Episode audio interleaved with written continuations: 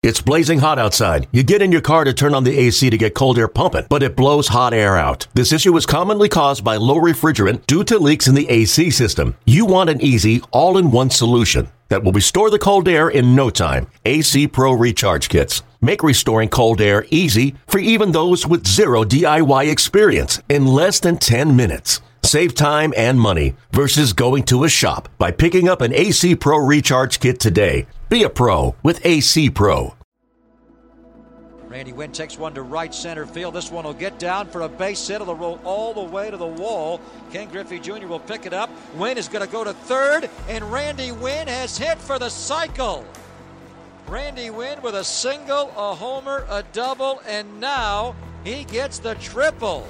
That was the day Randy Winn completed the cycle with a triple in his last at bat. He admitted he was thinking about it as he walked to the plate.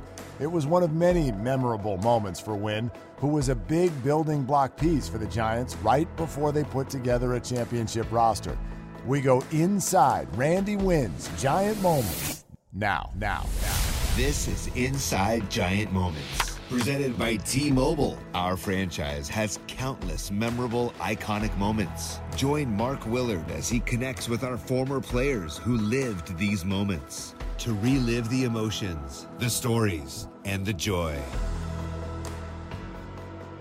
Randy Winn joins the Inside Giant Moments podcast. Randy, it is uh, a real pleasure to have you. Thank you so much. Oh, absolutely. I'm I'm glad to be on and glad to be talking Giants. Yeah, no doubt about it. Let's uh, let's do it. Let's celebrate uh, your time in San Francisco. Uh, you, you, of course, have a whole lot of Bay Area roots before you were even traded to the Giants in 2005. You attended San Ramon Valley High School, then Santa Clara uh, for, for college. So when you get the news that you're coming back to the Bay, how does that hit you at the time? Well, I, I'll start big picture. So one of the questions I get is like, what was your favorite team to play for? And that's a very difficult question to ask because every team you have something about it. You know, your your first hit was at with one club. You know, your first chance at a winning ball club. But for me, coming to the Giants was special because, like you said, I, I was coming home. My parents still live here in the area. My brother is in the area. My wife uh, is here from the area. Her parents were here, so it was really a, homecoming for us and, for me, it, it almost felt like going back to little league. Like I, I would play a game, and my parents were there afterwards, and you know we would celebrate, we'd go to dinner. So being able to come home, friends, family, and a chance to play in the Bay Area was was just awesome. How did they tell you about the trade? Let's go back to that day. What was it like? Yeah, so I was playing for the Seattle Mariners, and we were approaching the trade deadline and if we go back in history, the Seattle Mariners in 2001 um, won an American League record for for wins. Uh, they had 113 something, 14, 15, a, a, lot of victories. Right. So, so, when I got there, I, I was still playing with that club. Uh, you know, the Edgar Martinez, the Bret Boones, Freddie Garcia, Jamie Moyer. I could go down the list of uh, of great players. Ichiro Suzuki that were on that team. So I got a chance to play with those guys. By the time 2005 had rolled around, um, we had traded Freddie Garcia. Um, I believe Edgar may have Martinez may have retired. So that team was kind of breaking up. So approaching the trade deadline, I had a pretty good idea that that I might be the next guy um, being traded. So it was not a surprise hearing all the rumors. It was not a surprise when Bill Bavasi, the GM, called me in after the game and said that I had been traded to the San Francisco Giants. So, on one hand, you are sad because you're leaving uh, friends and, and teammates and, and people that you had grown close to. But on the other hand, it was a homecoming. So I, I had mixed emotions. Um, it, it was after a game where I actually had had a good game and I was kind of trending in the right direction after my season got off to a, slow start. So um, for me, it was looking forward to going home, going to the Giants, who were were trying to get into the postseason and, and were chasing at that time.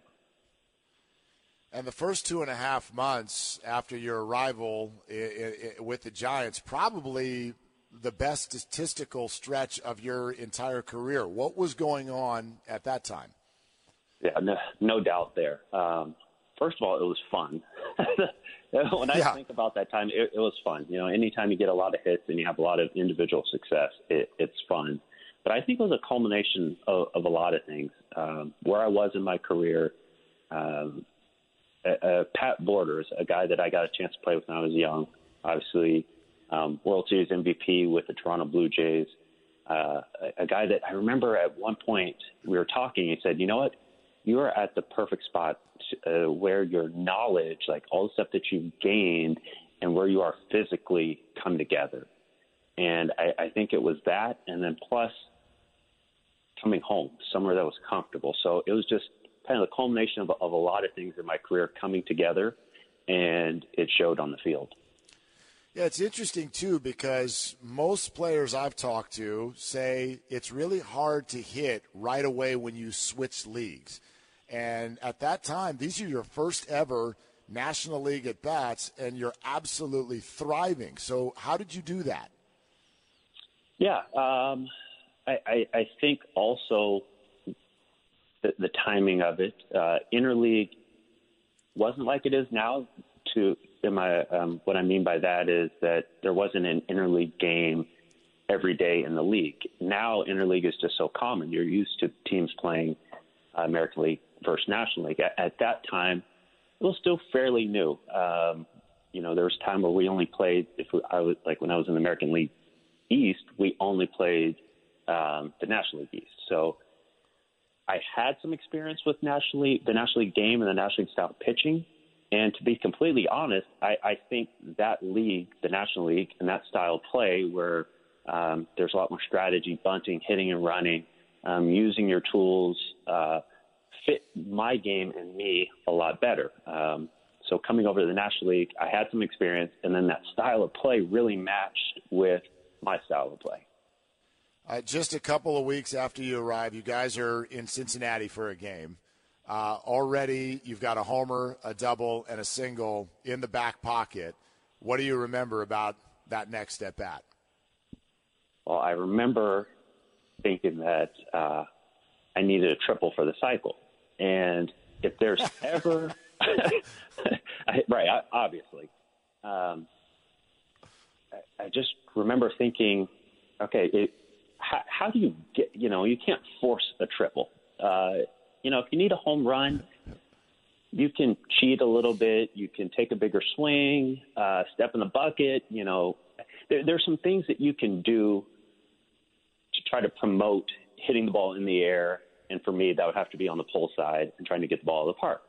If I needed a single, you know, there were some things I could do, like I said, with swing setup, trying to just get a single. But a triple you know, a lot of things have to go right. So I knew that I needed for the cycle. I, there was nothing really that I could do other than just try to hit the ball hard and and and see what happened. And uh, it just so happened that I hit it in the perfect spot.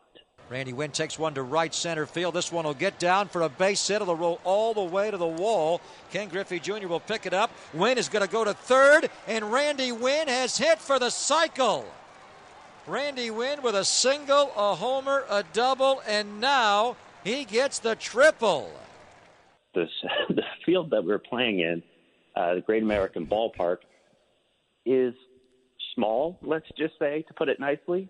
Um, so right. there's not a lot of room in the outfield. Uh, the dimensions, the alleyways are, are the alleys are small, they're short. There's not a funky corner where the ball can take a funky bounce or bounce around out there. So I really hit it in the perfect spot. I, I hit a kind of line drive to right center field. Ken Griffey Jr. was playing center, and he was shading me on the pull side. So I hit it to right center. I was hitting right handed.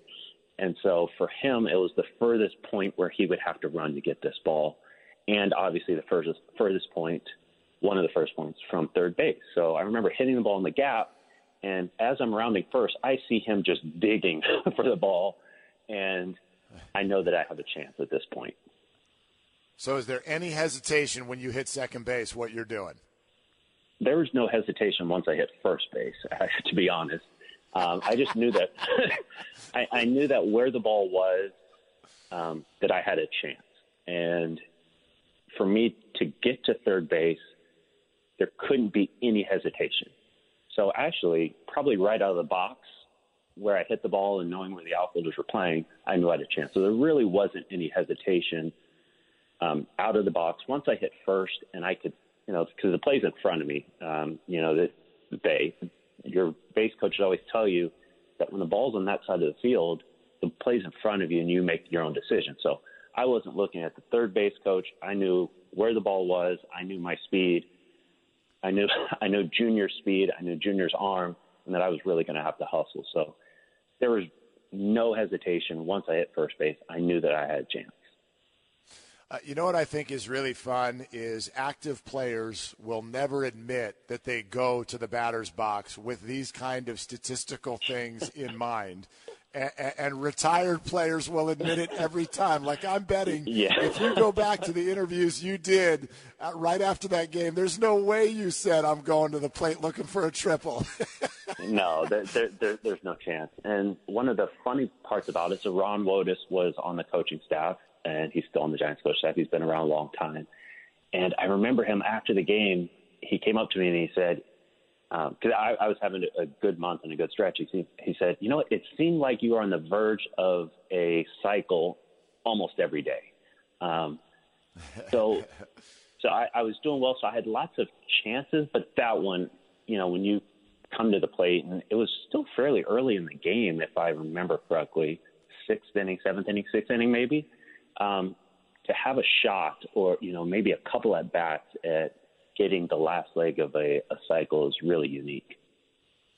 Uh, 14 home runs for the Giants in that short stretch, second half of the season. You, you were always a player who had some pop in the bat, but 14 home runs and 231 at bats, that is big time power hitter type stuff. So, what got into you at that time in, in terms of uh, uh, you know a power source?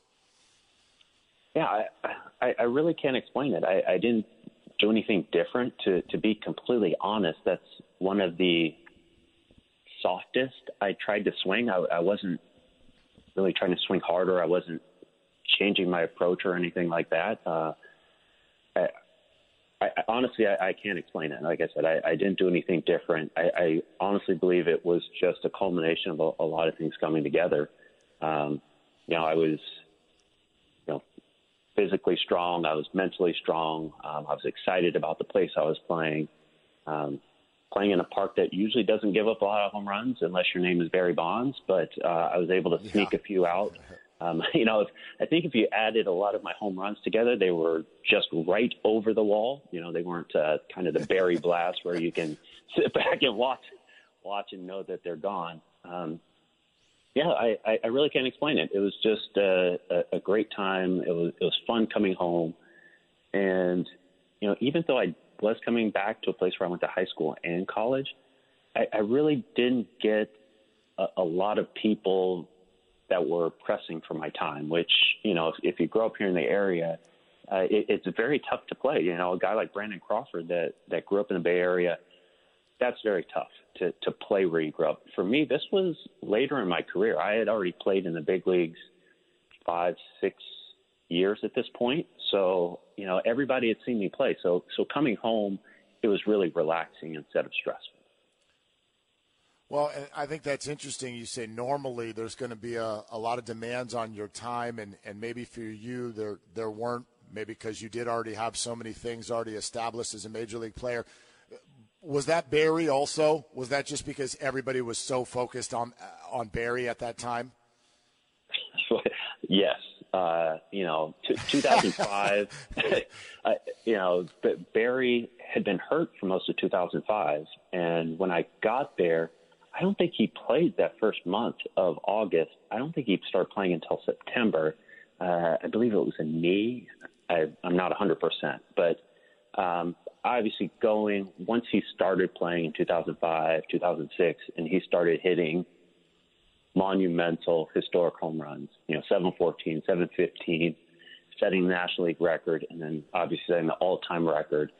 Uh, there was a lot of focus on Barry and um, I, I hadn't played with somebody who I played with some some great players, but nobody where the focus was always on him.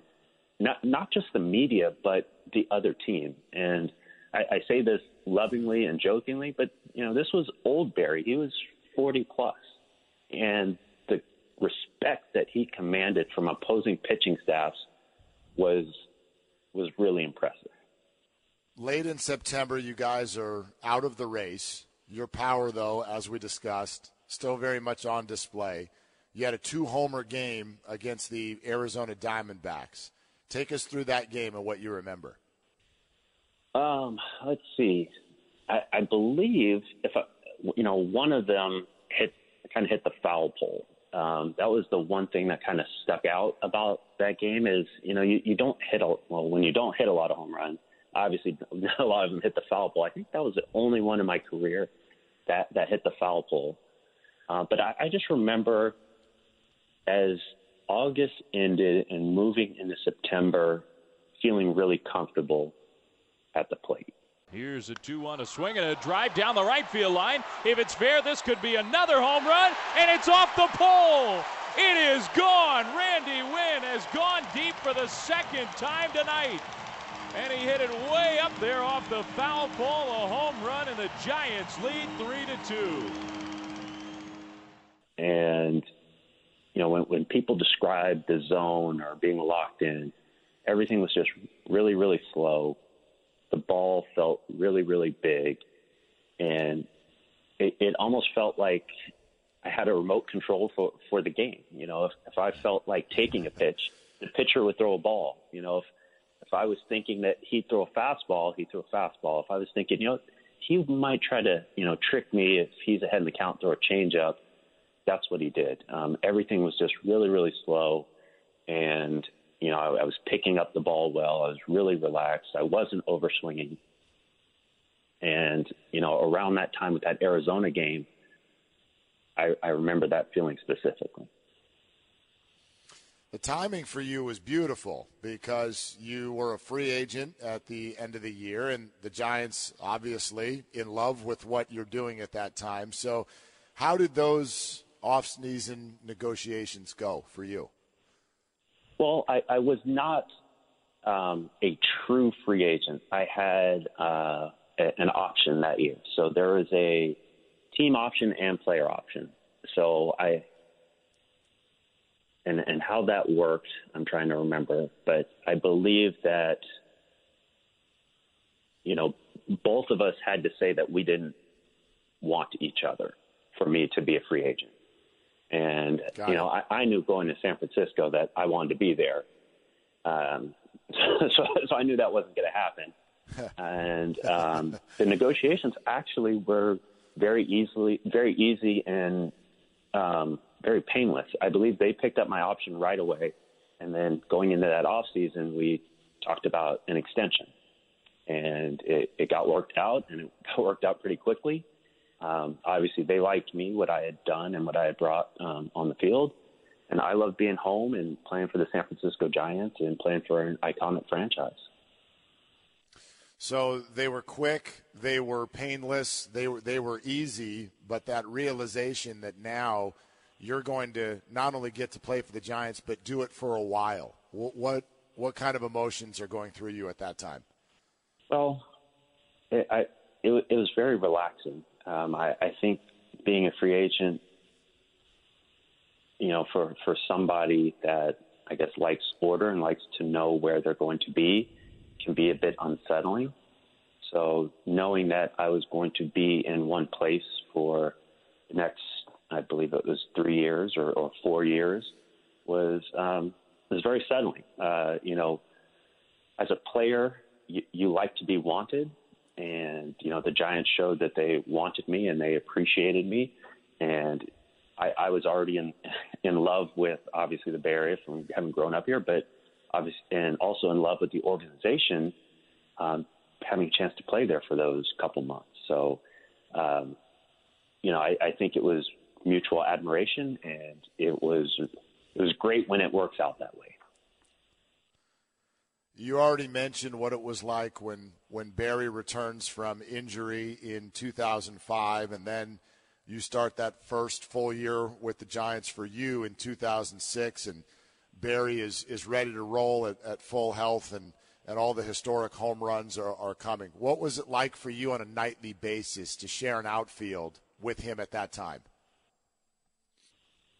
I think as you kind of change from a fan into a big league player, you, you start to realize that people are just people and players are just players. And uh, no matter how great they are and how many accolades and silver sluggers and gold gloves and MVPs that they've won, that they're just human beings. And, you know, when, when I was playing center and you look over there and it's Barry Bonds, I wasn't thinking, oh my gosh, he has seven silver sluggers and five MVPs. And, wow, you know, one of the greatest left-hand hitters. To, you know, I, I I wasn't thinking like that. You're, I'm thinking, hey Barry, uh, you got the gap. I'm moving over, right? You know, the, the, the conversations were were a bit more immediate than that. But you know, as as I sit here now and you have a chance to reflect, um, it was really special to be that close and to have a front row seat at history. You know, you talk about not only getting to watch it, and in some ways, your life maybe was a little calmer because the media attention was all focused on him. I have to imagine at times that created some challenges for the rest of you, though, as well. What, what was it like to be on the team and, and have that media throng following you guys everywhere you went? Yes. And the biggest challenge was on the road getting from my locker to wherever I needed to go. Uh, typically, visiting clubhouses aren't the largest in terms of square footage. And, you know, a, as we approached the big numbers that I mentioned 714, 715, uh, 7, I think 33 was a big one. And then obviously 755 and 756. The number of people in our clubhouses grew. And um, for the most part, you know, people were just kind of standing around. You know, it was, it was just a lot of people in the space um, who were there to document, to record, to you know do their jobs. I, I don't blame them, but the most difficult thing, honestly, was getting through the crowd, going from my locker to the, the cage, or, or coming back in and trying to get some food. There was just lots and lots of people. What did Barry do to find normalcy? I would imagine being just around you guys whenever he could find that was probably a source of calm for him and for all of you. You know, it, it, it was amazing. Like for for him, it, there was no difference. Like I, I didn't notice a difference in him. He he did his same routine. He you know he he wasn't big into you know having media conferences or press conferences or, or big gatherings at his locker. He just kind of did his own thing. And, you know, I, I guess I was thinking if that was me, you know, I, I, I would not different in a bad way, but you, you feel like something would change. But, but for him, I, I'm guessing that, you know, he was always used to, uh, media coverage, media scrutiny, media interest in him. So, for him, there there was wasn't really any any difference. And you know, to be able to here here's the really amazing thing about it is at all of these numbers, the parks are packed. People are either cheering for him or against him. But everybody wants to see one thing. Yep. They want him to hit a home run. One of the hardest things to do as a hitter in baseball to hit the ball out of the park. And he was able to do it time and time again when the pitchers knew that that's what right. everybody came to see, that that's what Barry did 700 and whatever amount of times when they were facing him. You know, as a pitcher, you're trying to get him out. You don't want to give up a home run. You don't want to be in the history books as the guy that gave up the home run. And he was still able to do it time and time again. To me, that is just amazing. Like he he never went to a slump. He never changed. He never pressed. He was just Barry. Early on in that season, uh, you further endeared yourself to Giants fans with a walk-off single against the Braves. Lance Niekro starts the inning off with a home run that ties the game. and then you win it with a single off Chris Reitsma. What do you remember about that day?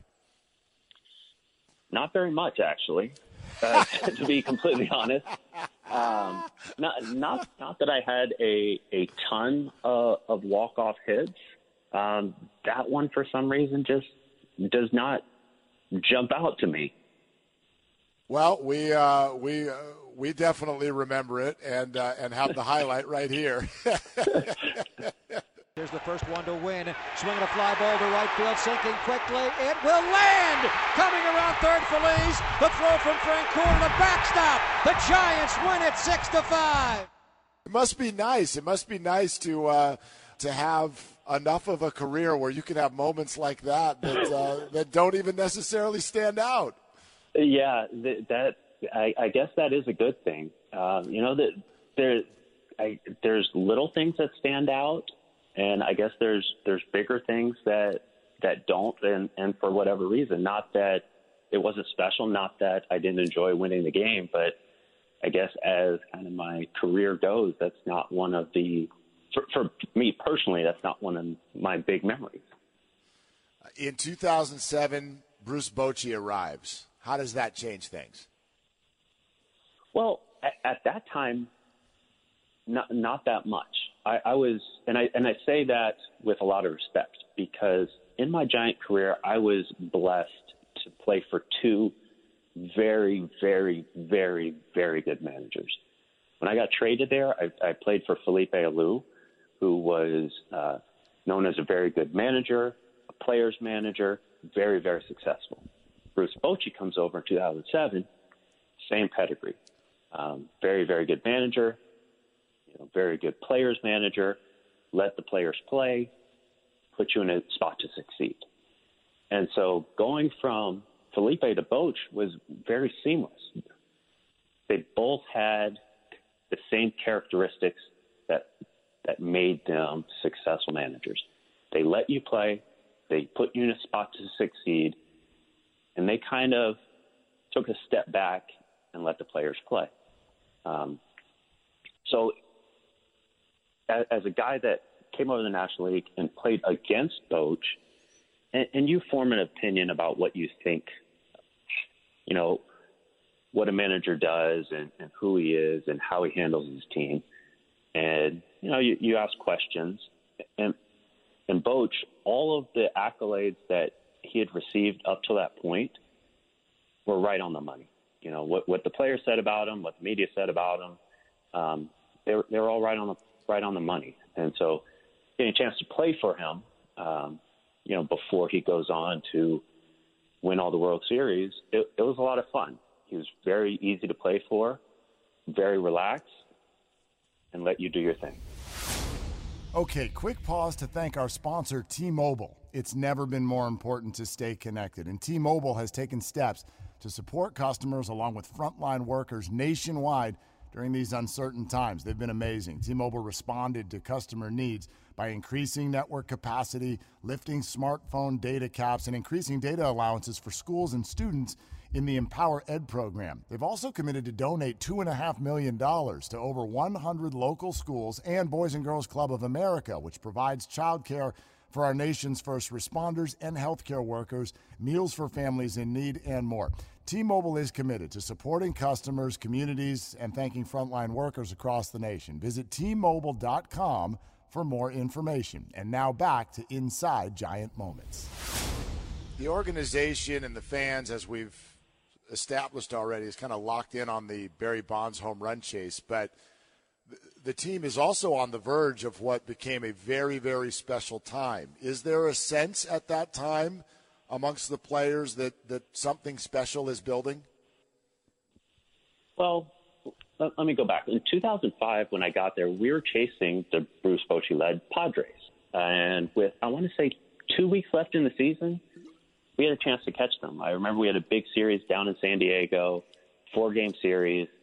And I think if we swept the series, we would have been one game back or tied. So in 2005, we have a chance to go to the postseason. 2006 wasn't as good of a year. Um, 2007 also wasn't. So I, I kind of went through a transition period where in 2005, Moises Alou, Steve uh, Finley wasn't there in 2005. Was, Steve Finley was there in 2006. Edgardo Alfonzo, Ray Durham, um, Jason Schmidt, Jeff Fassero. Uh, we we had a lot of veteran players, a lot of good, solid veteran players. And then you know we we transitioned and we get the Tim Lincecums, we get the uh, Matt Cains, you know some of the younger guys that ushered the Giants into the to the next wave. So did we know that three championships was coming? No, but uh, having a chance to play center field behind Matt Cain, behind Tim Lincecum, um, I played behind Madison Bumgarner in his first ever start. Um, you see that there's some. Uh, Brian Wilson was on the team, who obviously was the closer for uh, the first championship and I believe the second. Um, you, you saw that the Giants really had some some really good arms. And a, quick story: I remember we, in 2009 we go into Milwaukee and we're playing. It's the Ryan Braun Prince Fielder um, Milwaukee Brewers, and I get to first base, and it's let's let's say it's August, and we have an outside shot at the wild card, and this is 2009, and Prince Fielder says, "I really hope we don't see you guys in the postseason." And you know, maybe I couldn't see that it was necessarily building because I was in the grind of the daily season, but I think teams around the league saw. And I think what they saw were okay, in a short series, I don't want to see Jonathan Sanchez, Matt Cain, Tim, Lim- Tim Lincecum, right? We don't want to see those guys. And then you got right. Brian Wilson in the bullpen. So I think other teams around the league saw the young pitching and saw that hey, there are some pieces here where these guys could be really scary in the postseason. A sign of things to come for sure.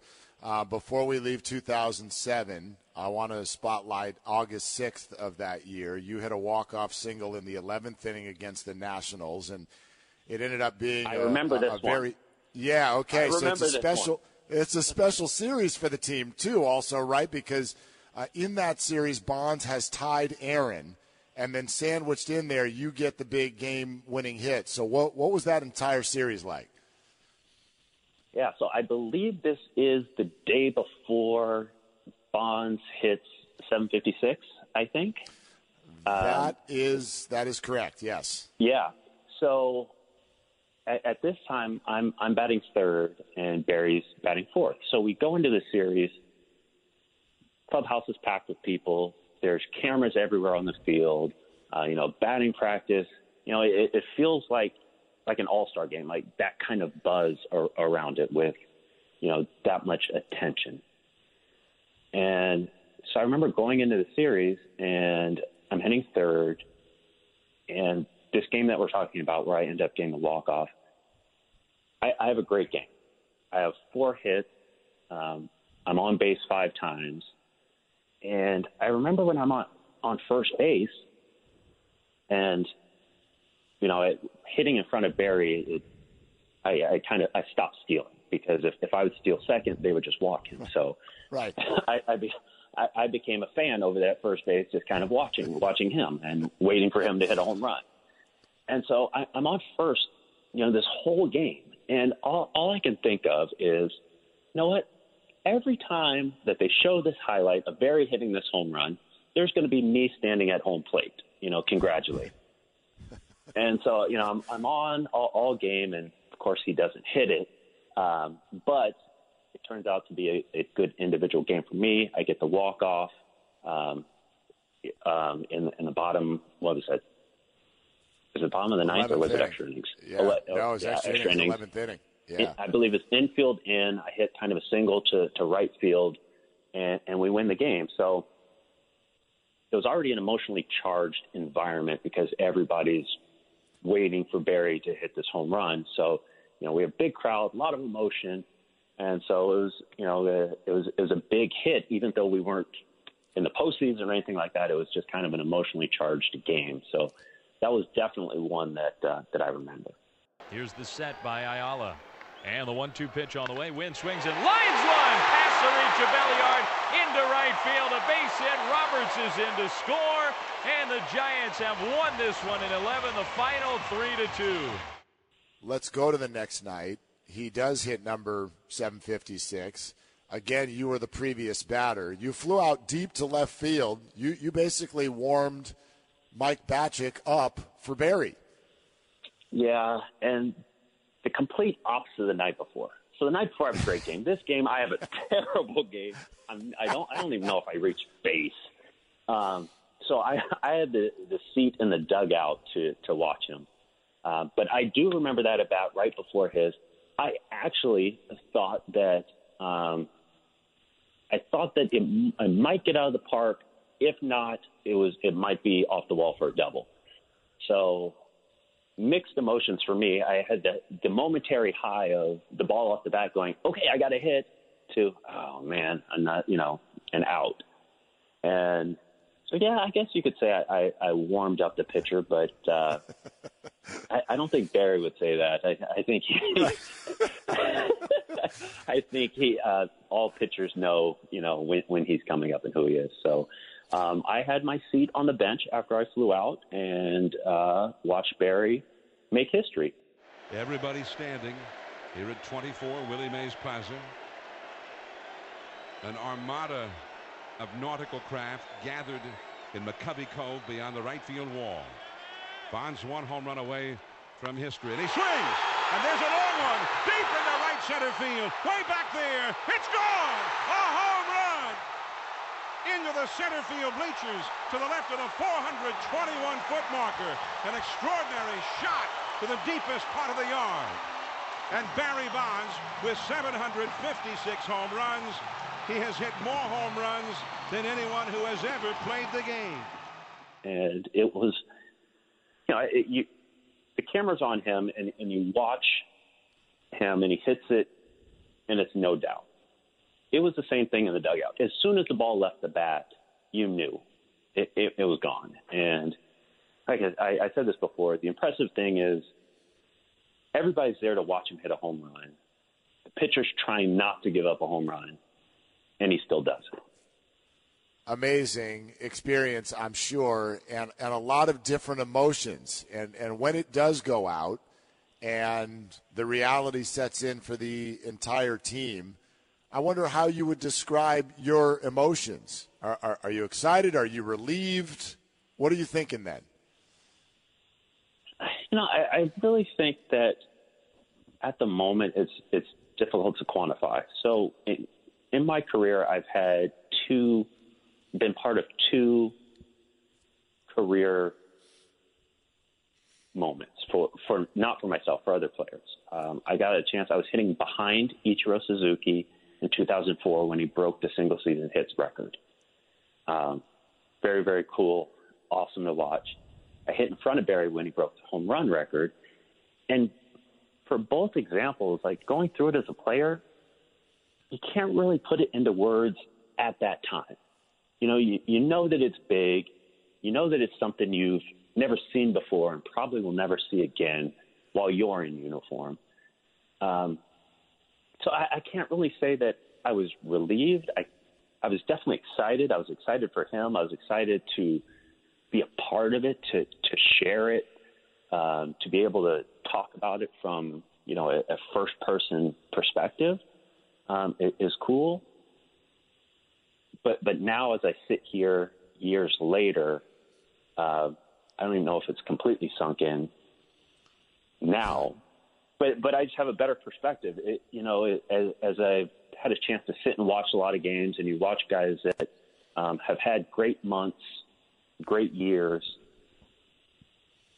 Watching what Barry did was a culmination of a great career, and you know that those don't come along very often.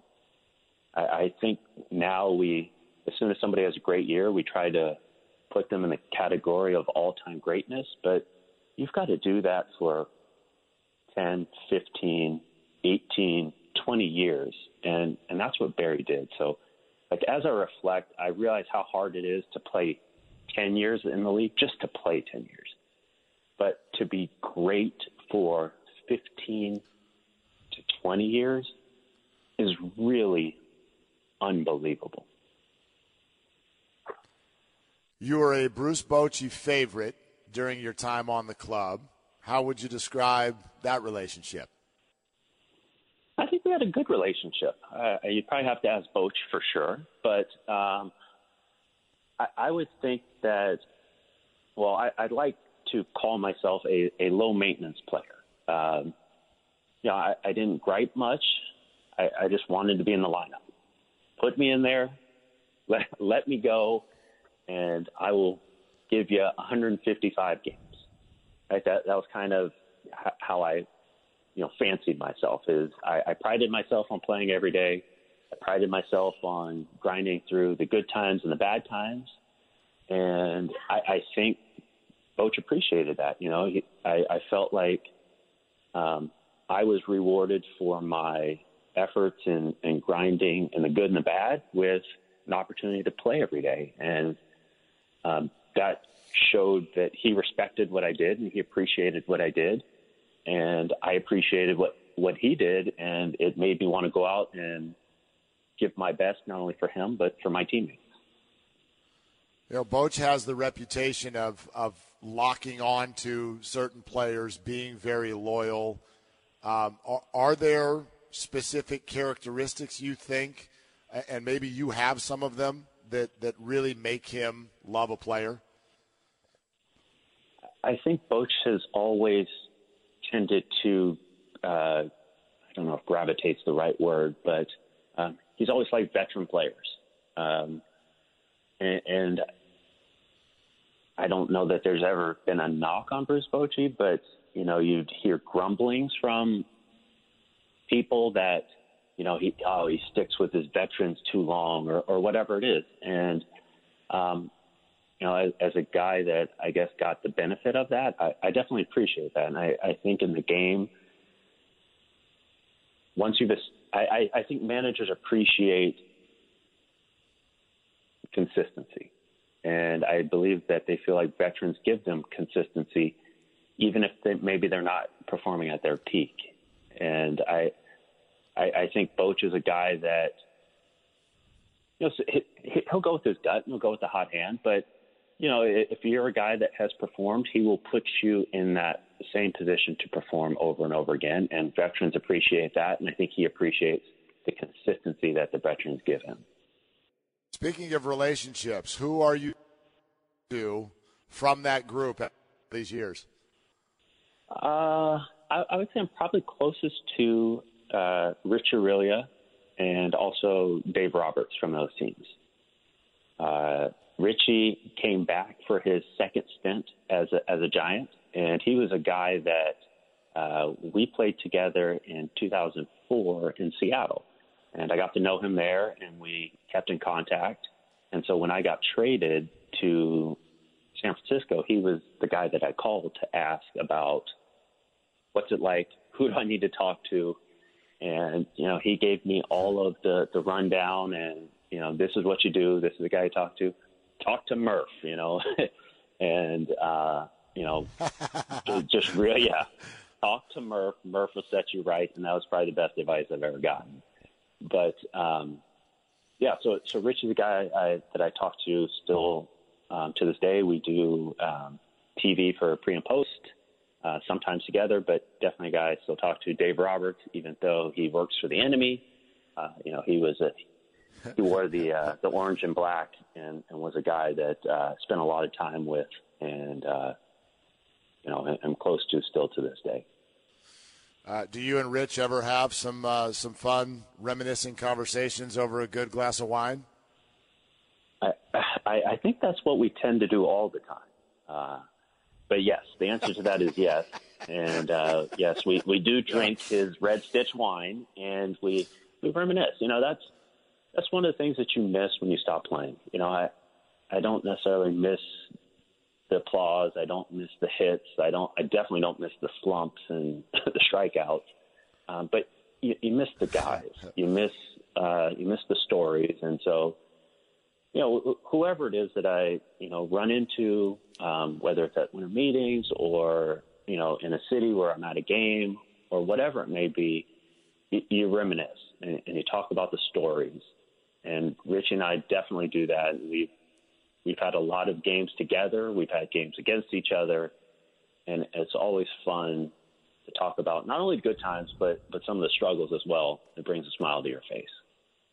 You had some really good years in other uniforms, but you're clearly best remembered for being a giant. In, in your mind, what made those years stand out?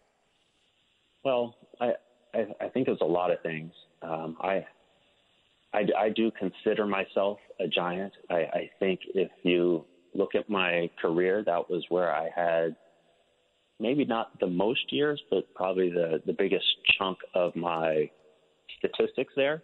Um, DeBary is my home.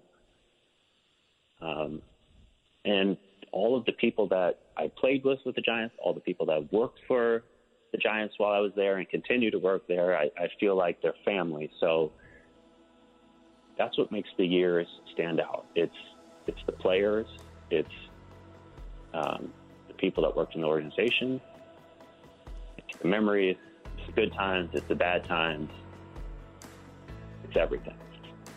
Randy, fantastic stuff. It's really wonderful to have you. Thank you for uh, taking this time with us.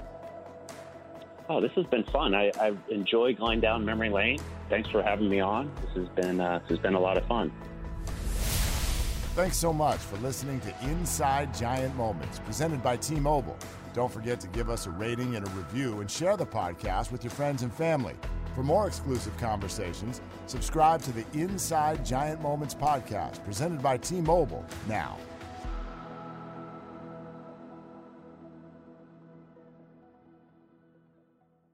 Hey, Rob Bradford here. You guys know I'm always up for a good MVP story, and one of the best stories is Wasabi Technology. Wasabi is the world's hottest cloud storage company, and it's become the go to provider for professional and collegiate sports teams, including 20 Major League Baseball teams like the Red Sox and NHL teams like the Bruins and Vancouver Canucks. Even the Liverpool Football Club is getting in on the Wasabi action. So, why is Wasabi the MVP? Well, Wasabi was purpose built to free businesses from skyrocketing storage costs and unpredictable transaction fees that the Amazons of the world are charging. In fact, Wasabi is up to 80% less than those hyperscalers and doesn't charge a cent for businesses to access their data. From Wasabi's AI enabled intelligent media storage, Wasabi Air, to the industry's only cloud storage service with triple protection against cyber criminals, data deletion, and ransomware, Wasabi's taking the lead in driving innovation in data storage and helping sports teams to unleash the power of their data. Wasabi, another Boston based championship team.